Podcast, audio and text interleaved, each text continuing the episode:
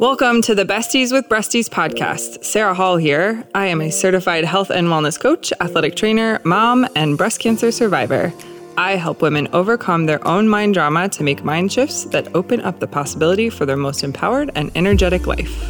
And I am Beth Wilmus, author, speaker, and founder of a human investment organization, otherwise known as a nonprofit, called Faith Through Fire our mission is to reduce the fear and anxiety that breast cancer patients feel and replace it with hope and a path toward thriving. This podcast is about our experiences with breast cancer and life after as young survivors and moms.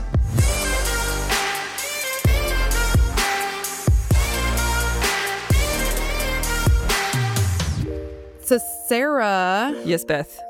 Today we're talking to Nicole, and I'm really excited about it because we're going to be talking about issues with reconstruction. Yeah. Um, which is really common. Yeah. It's super common. It's Yeah. more common than not. Let's talk about why this is fitting into the quality of life series because we Yes. so since we're in the new year we're talking about quality of life and and and we've talked about reconstruction already when we were going through diagnosis and everything but yeah, um, choosing like how to yeah. choose what you Mhm. want. yeah but how let's let's talk about why this fits into quality of life Well, I mean, obviously, I think a lot of people look at reconstruction as kind of the the period at the end of the sentence, right? Like Mhm. you get through everything else and this is the final stage that helps you kind of give yourself closure and Mhm. hopefully makes you feel better about yourself after you've put your body through so much. And so I think a lot of people look forward to it, but yes but then reality sometimes doesn't match that story in your Yeah. mind, right? Yeah. And so I think a lot of women are I mean, it, it is upsetting. Like Yeah. to find out that it's not just this easy road and all of a Yeah. sudden you're at the easiest part. Sometimes reconstruction can be the most difficult part of a woman's story. for sure So I think it it impacts your quality of life when Mhm. you're hoping to be done and then all of a sudden it's it there's complications and Yeah. things. Did you have any issues with your reconstruction? I did not. I I was blessed to have kind of flown through that and and from what I heard after the fact because I was like, oh, well, this is actually not that difficult. That that isn't always the case for people. right. Yeah. Yeah. Did you? So you had a complication though. I did. Your incision opened up, right? Yeah, Yeah. yeah. I've talked about that in a previous episode that probably a couple weeks after my reconstruction, everything went fine with my reconstruction. But then a couple weeks afterward, I had just the tiniest, like uh, the tip of a pin, like opening. And they were like, well, let's just keep an eye on it. And the short Oh, story so is, is like weeks later, it was inflamed and infected. And Mhm. I had to go to the emergency room and my implant was exposed, like Mhm. basically. And I had to run to the emergency room and they prepared me for the fact that I'm, you know, the resident told me, oh, we might have to take this out and you might have to start all over, which induced pan- panic, For sure. you know, because again, you, you're Yeah. hoping you're going to be done. And now they're telling you, we got to do this all over again. That wasn't the case for me. They went in and they took some volume out of my left implant and then were able to stitch me up and it was okay. Whew. Um, but, you know, and so in comparison, mine was relatively minor Mhm. but I definitely was worried that it was going to reopen because that Yeah. skin's so thin. For so you sure. just don't know. Yeah. You know, so yeah, today we're going to talk to another survivor, Nicole, who, quite frankly, I mean, she had a horrible time with her reconstruction journey. In fact, she nearly died. So, we're going to start with a quick snapshot of when she was diagnosed and her treatment plan. And then we're going to talk about what her original desires for reconstruction were and how the plan kind of changed over time. And finally, we'll talk about the complications she experienced, how she's doing today, and what she wants other women to know when it comes to reclaiming their bodies after a breast cancer diagnosis. Ooh, so empowering. Yes, Yeah. but before we introduce her, let's do our first sponsor. Hair loss is consistently ranked as one of the most feared side effects of chemotherapy treatment. The emotional impact chemo hair loss can have on patients has been well documented. Scalp cooling is a simple treatment that can prevent hair loss caused by certain chemotherapy drugs. The use of scalp cooling is proven to be effective in preventing chemotherapy induced alopecia and can result in people retaining much of their hair. Paxman is the global leader in scalp cooling. Their cold cap is scientifically proven to reduce hair loss during chemotherapy.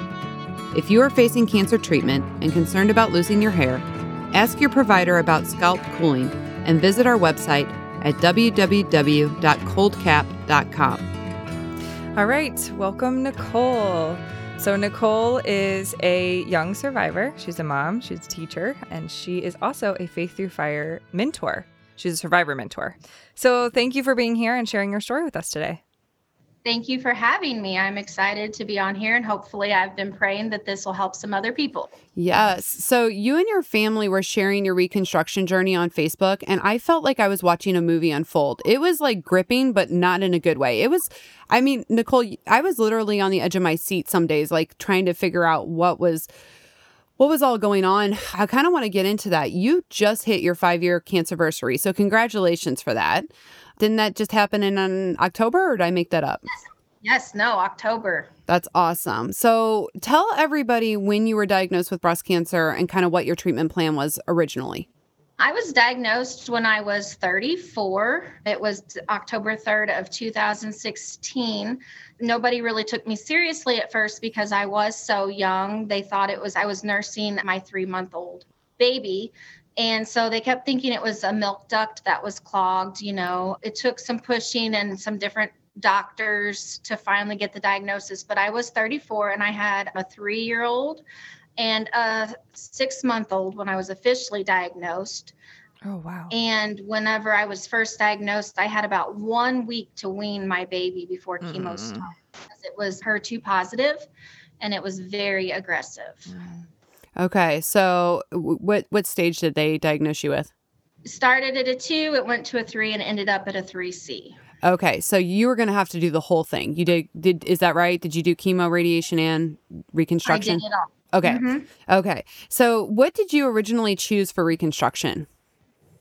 Well, the first step with everything was really to shrink my tumor. So there was no talk at first of that. We jumped straight into chemo. Mhm. And so we did four treatments with the Red Devil, Perjeta, and Cytoxan with the first four treatments. And that was pretty daunting. And then we went into Taxol and Herceptin. And then after they verified that the tumor had shrunk, the plan was to do a double mastectomy and do implants. And so that's what we did. Okay, so you did radiation and then you did implants. No, see, that's where we hit a problem. That's Okay. where we made our first mistake. The doctor thought that I was young enough to withstand radiation with the implants. I was overall healthy, other than, you know, cancer. And so he thought, you know, I would be okay. So we did 36, we did implants first. I healed from that surgery. And then we did 36 rounds of radiation and it destroyed. I didn't know that you could get implants and then have radiation. I thought you had to do radiation first, then wait, then get implants. Yeah, we have we have another mentor who did that who did it that way. Really? Yeah, I'm, I'm pretty sure, and that that was on the table for me if I had chosen to do radiation. Yeah, but uh, that did they didn't they warn you that it would put there was a potential of the risk of it when you did Yeah, it? Yeah, was a okay. Yeah, but he was very confident that I was, you know, I was recovering from Yeah. chemo and I seemed to be strong enough. He thought that I would do okay. So I did implants first, and that surgery went off without a hitch. It was fine. It was the radiation that caused all the problems the first time. Mm-hmm. So did you know immediately like when you started radiation or was it kind of gradual over time and then at the end it got hairy or how did that all unfold? Radiation was a breeze at first. I kind of laughed about it because, you know, I, I think that those that don't do chemo and those that do do chemo and then radiation have different perspectives on it. But I was feeling good. You know, Mhm. I thought this is not bad at all. Yeah, in Until- comparison to the red devil, some I, I felt the same way. I was like radiation, sure, but some women feel sicker on radiation, so you Hmm. just don't know. But I hear you. Well, got to like day 20 and then my skin ended up i had to do s- some boosters at the end but my skin ended up so bad it was just it looked like it was melting off my body. Oh my gosh, Um, was that scary? it was disgusting it was scary it it was just i felt bad that my husband even had to look at it it got so painful that i you know i, I couldn't hardly wear a shirt. So my radiation at the end with those boosters just i mean i remember the last day laying on the table with tears running down my face not the last day maybe the second to last day. And i was thinking i can't do this one more time. I cannot go through this anymore. Mm-hmm. And i just cried and i thought i'm gonna pull it together by the time my nurses get mm-hmm. in here. And then they came in and i just lost it. And they just Oh. they listened though. And i'm like i'm sorry i'm sorry. But I, I kept saying i can't do this i can't do this. And they convinced me to come back one more day and do it. And the next day i came in and i joked. I said i'm not going to fall apart today. I've got it all oh. together. But the end was really really hard Yeah. So you finished radiation, and then when did you know that? Like, did you start getting infections? Is that how you knew there was a problem with your recon? Like, did you? You're exactly right. Yeah. We went to Navarre to celebrate like the end of our cancer journey. I lost my sister during my cancer journey as well in a head-on car crash, and so it was just a really hard time for my family.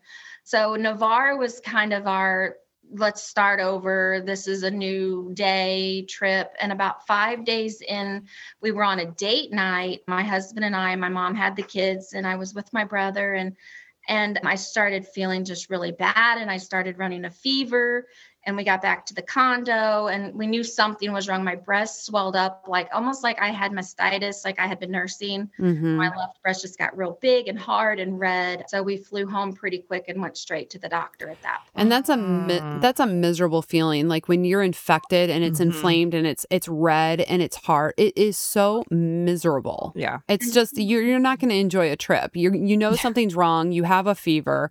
Ultimately, you ended up losing the left implant, right? I did. So when I got home, I went straight to my doctor. He was fairly certain by just removing the implant that it would fix itself. But I am a teacher and I had to be at work the next week. I'm a bit stubborn and it was like a Tuesday. And I said, Can I get this done this week and be at work on Monday? And he said, Well, you will be because I was just headstrong like that. So we mm-hmm. I told him, get it out. Let's go.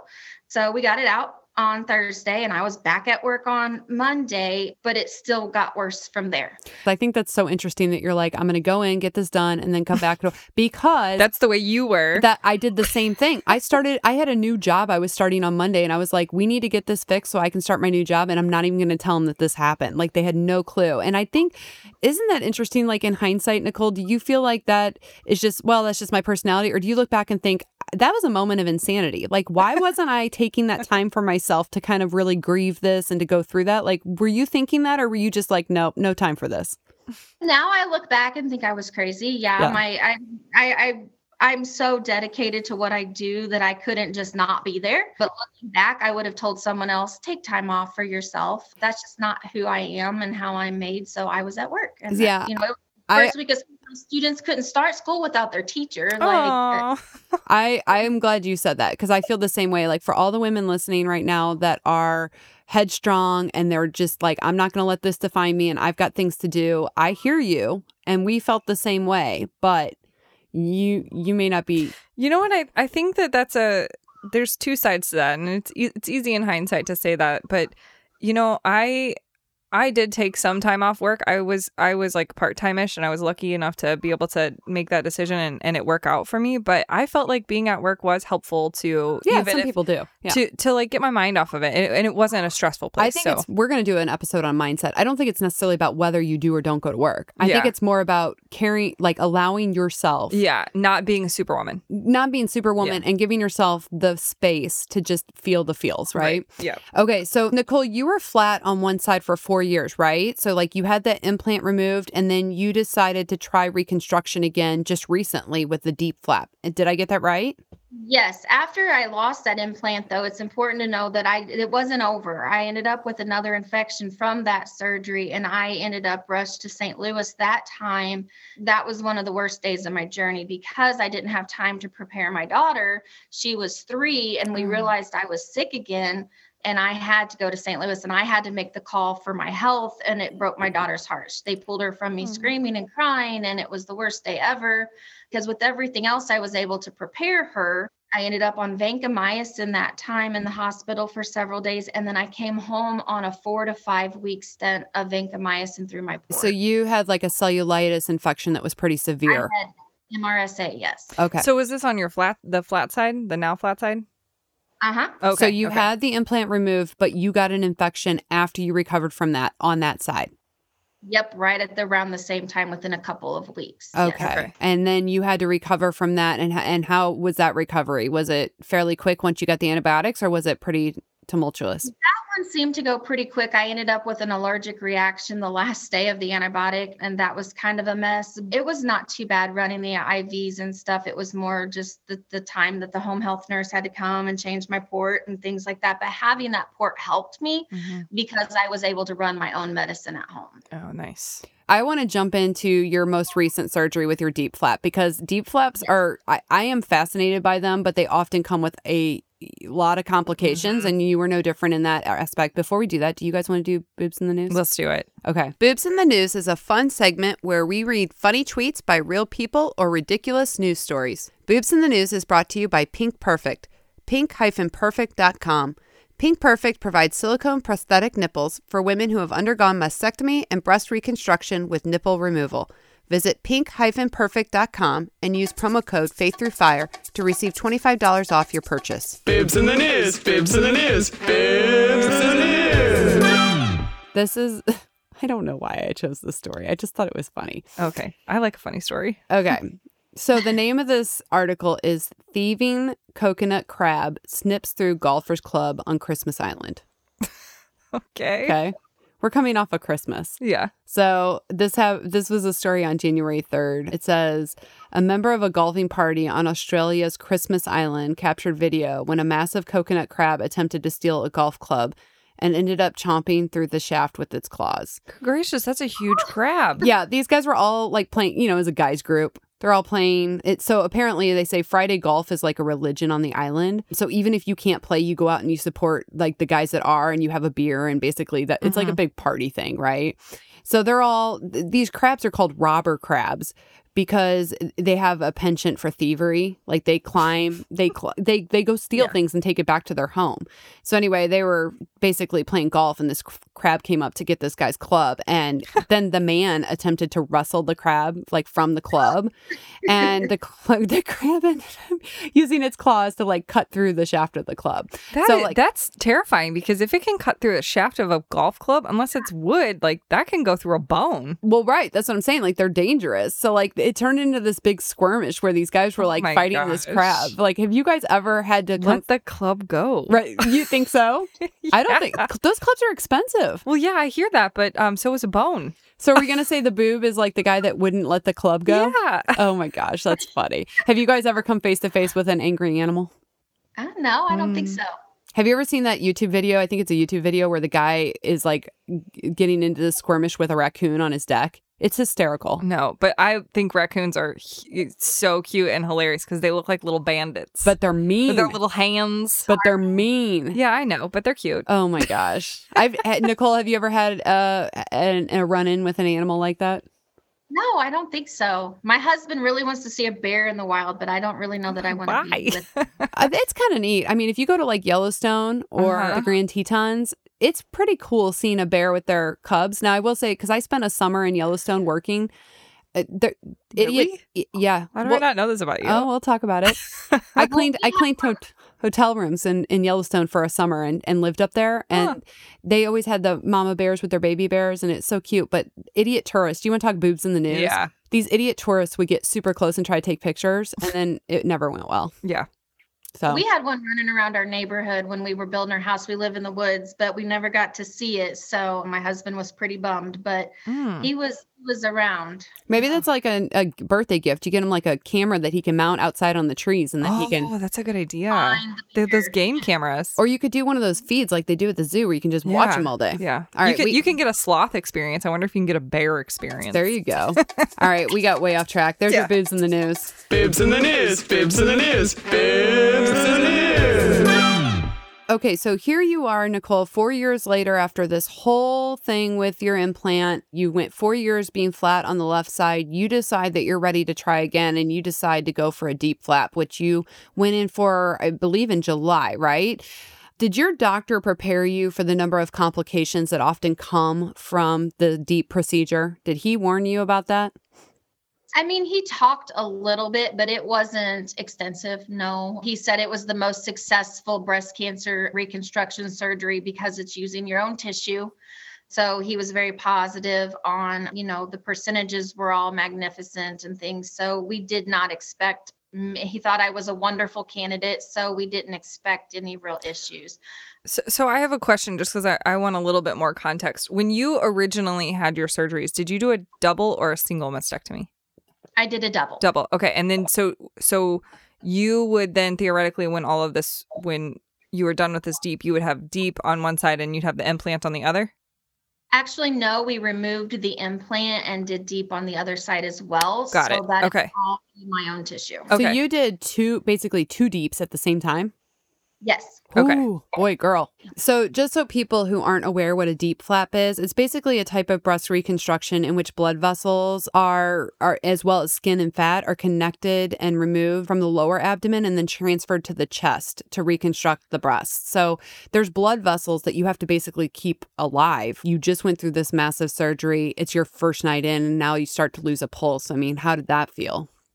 At first, he didn't, you know, act too concerned about it. He was going to come in in the morning and check it. You know, they some people could still find it. One nurse couldn't, one nurse could. So it was kind of blown off as not a real big deal at first, but the nurses kept pushing that they thought that it was significantly getting worse until the next day.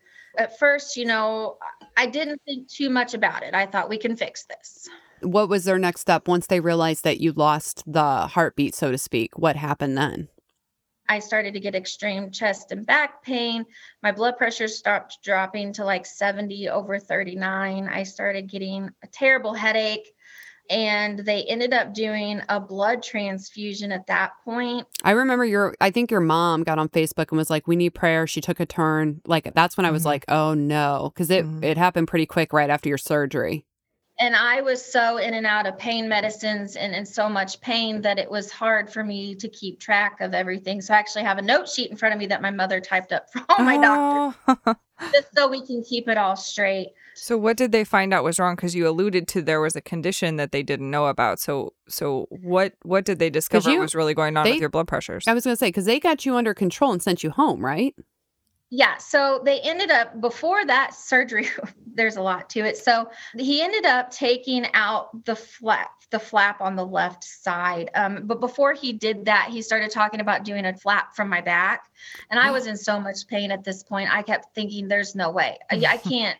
imagine having something off my back as well. What in the world was going through your mind during all this? This sounds horrible. Like you're a woman of faith, so am I. I mean, were you having conversations with God like what the heck? Like what is like why why? Why? just let this be over just you know yeah why and that's something i questioned at the beginning of my journey and I, i've handled pretty well you know i remember the night before diagnosis on my hands and knees i call it my, my the only time i think i ever really war room prayed was the night before diagnosis and i remember begging god that it would just go away Okay, so they're doing all these different lines. They're not able to get good IVs. What they finally get it under control. And then what was the conversation with you like? Like, okay, now we're going to send you home, right? You're missing a, they took out the flap on the left side. They haven't taken the flap out yet. So this is where the doctor went and started digging through papers and found that the main cause for everything is that my superior vena cava was blocked completely. So I'm like doing a little like Google search, like a vena ca- cava, because that cava, vena cava. so it's 2 Uh-huh. large veins that drain blood from the upper body and from the lower body and empty into It's the right. powerhouse. Yeah, it's the blood that controls your entire body. So I'm lucky I wasn't in a car accident or something before this because they wouldn't have known that this was a Mhm. problem and I could have I could have died. I mean, Mhm. because So if it's It was- cemented shut now, like what are you how is that impacting your health now to have these these veins that aren't accessible? well, that's a good question. There's nothing we can do. We've talked about putting a life alert bracelet on me or tattooing somehow on my body to let people know that they can't get access those ways, Mm, but it's a condition I just have to live with now. okay. Mhm. And that's what caused all the under all the complications stem from this and they just didn't know when you went into this. Yes, my body just couldn't handle the stress of it. Oh my gosh, so many ups and downs. Like, I mean, emotionally, Nicole, I know you're so resilient, but I mean, everybody's got their limit. I mean, Mhm. I just, I can't imagine Yeah. what this felt like for you. My limit came when they did the thoracentesis, I think, because I was up there and I was having a hard time breathing. And so they ended up taking me down for a thoracentesis and they acted like, you know, the numbing shot would be the worst, no big deal. You would be fine for the, the rest of the procedure. And I remember when they put that tube in my back, I Mhm. begged and I cried and I begged and I just said, just get it out of me. I can't handle anymore because I could feel that tube in me and it, it, it just was something I couldn't handle at that point. So the nurse in front of me was holding my hands and just praying me through it. Mm. wow. I f- every patient has that straw that breaks the Mhm. camel's back, and it's not always like the most uh, painful thing. It's it, sometimes it can be like something really painful. Sometimes it can be something really simple, and people won't always understand it. But everybody has their breaking point. It sounds like that was yours. It was. I just kept saying, please stop. Just get it out of me. Just get it out of me. Just, you know, I, I just, I, I, and they pulled about 550 cc's off. Holy cow. And they wanted to push it down a little more and see if they could get more. And I said, no, just get it out. Like Yeah. I couldn't- but it helped. I mean, I could breathe again once it was over. So it did what it needed to do. But it was the one thing they did that I just almost lost it over. Yeah. And was that the last time you were in the hospital then or It was. I was in the hospital about five days that day. Um, I ended up with two blood clots while I was in there a Jeez. left um, internal jugular and a left subclavian. They started Lovenox and they discharged me. And then I've had to see the vascular surgeon since. They've still got me on blood thinners just to make sure. They said at least two more months and then we'll we'll reevaluate. Mhm. But I even ended up with vision loss from all of this. Oh So- man. I saw that. I saw that you had vision loss, and then but I thought it was coming back. Is it coming back? It is coming back. It'll never be exactly what it was. I still see some floaters and stuff. Jeez. I want to finish with where you are today, mentally and physically, what you want women to know because you you made a Facebook post which prompted me to ask you to be on the podcast because I thought it was really inspiring. Just basically you talking to other women about their bodies and and and so I want to touch on that, but before we do that, let's go to our second sponsor.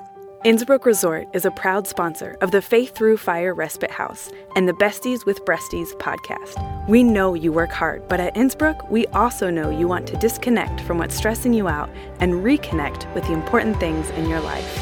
Innsbrook makes it easy by offering lakefront living and vacationing less than 45 minutes from St. Louis. Vacation homes, golf, swimming, nature trails, fun events, and more. Take a drive and discover Innsbrook. Visit Innsbrook-resort.com. Nicole, where are you today physically and emotionally? I'm good. That's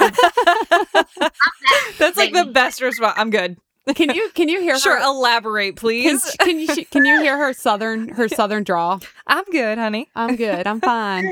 Don't worry about it. You know, she's got that that's you know that toughness in her that's Yeah. just like I'm all good. It's fine. I and my husband once said that um, he wished it was him going through all of the struggles that I went through, and I said, "No, baby, I'll take one for the team because I don't." You know what? know It's it's so true. Like you said that, and I I had the same discussion in my family. I'm like, if anybody in our family could do this, it's me. Yeah, for sure. It's me. Let me do it. Let me do one it.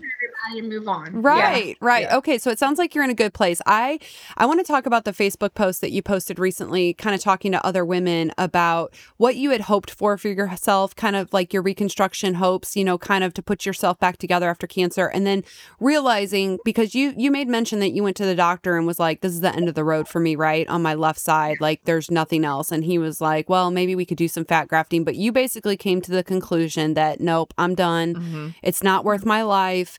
And you wanted to have, uh, you gave a message to other women who maybe were going through what you've gone through. And can you kind of tell people what that was? Yeah, you bet. So, you know, I looked like every woman. This was the end of my journey. You know, five years later, I was going to be whole again. I was going to feel like a woman again. So, when things didn't work out, I was crushed. You know, I pretty much went home the same way I went into the hospital when it was all said and done. I do have a nice tummy tuck, though, I have to say. Yeah, yeah. You take the win where you can get Yeah. them. You bet, you bet. But I, I started joking and just saying, you know, boobs are overrated. In all reality, he did say we could do the fat grafting, and I really thought about it. And my husband and my mom were about to have an aneurysm at even the thought of it. But after some thinking, I finally told my mom, I said, you know, I said, I think I've made a decision. And she said, Oh my God, do I want to hear this? And I said, I think you do. I said, I may tattoo over the scar on the left side with something delicate and pretty just so I don't have to look at the scars for the rest of my life. hmm But I, I won't do reconstruction anymore. And so my message to women was, you know, I know that we often we base our ourselves so much on our appearance and being put together. And I'm definitely that person, you know, I, I either look homeless at home in my sweats or I'm completely I don't buy that because every time I see you, you look beautiful and so put together. And every time I see you, I'm like, okay, I need to like up my game. So um, I'm when not. I bu- go home, I'm as socially unacceptable as possible. Yes. Okay. Okay, good. I'm there with you. Good. We're in- homeless at home. That's my new motto. I love that. yeah, love it. We aren't defined by our cancer journey. And, and that was one thing I never wanted to be defined as the girl with cancer. I always wanted to be Nicole. Please don't define me by what I'm going through, but by who mm. I am. And and I had breast cancer, but it's not who I am. And it tried to take me out. But the ultimate prize in all of this is life because after this reconstruction, I was so weak, I couldn't walk across the house. It was the second hospital stay that really hit me the hardest, the infection. And mm. I was weak and I couldn't hardly dry my hair, walk across the house. I had to take extra time off work. I had to work half days just to build up the strength to be at work. Mm. So just to start feeling like a normal person again, it, it just made me realize that it wasn't worth it. I, I was given a second chance to be a wife and a mother to my children. And it's all about perspective because life is messy. Mm-hmm. And how it doesn't define us, though, how we handle messy is what defines us. So we don't, we're beautiful for who we are, not for what we look like. And we're Amen. not Oh. I love that. Amen. Yeah, it's it's easy to get wrapped up in it and to think that we have to, you know, look a certain way Mhm. and that our value isn't in our appearance. But you you nailed it. Mhm. It's it's about our life experiences and us as people. And you it know, sounds like you learned so much just about yourself and about your marriage and about how you approach life just going through this, which is, you know, that's the lesson and the piece that you were given. And I joke about it now because, you know, when I was younger, my mom used to say, Nicole, God is not going to hold a big flashing sign in front of your face. She said, You have to look for God's whispers. And now I look back and I'm like, God, you could have told me before this surgery this wasn't going to work. I'm older. I'm I have had that conversation so many times. I always tell him, I said, "You really got to hit me over the head with a hammer. Like I, I, I really won't listen to the subtle, you know, the subtle things. So I feel you, girl." Yeah.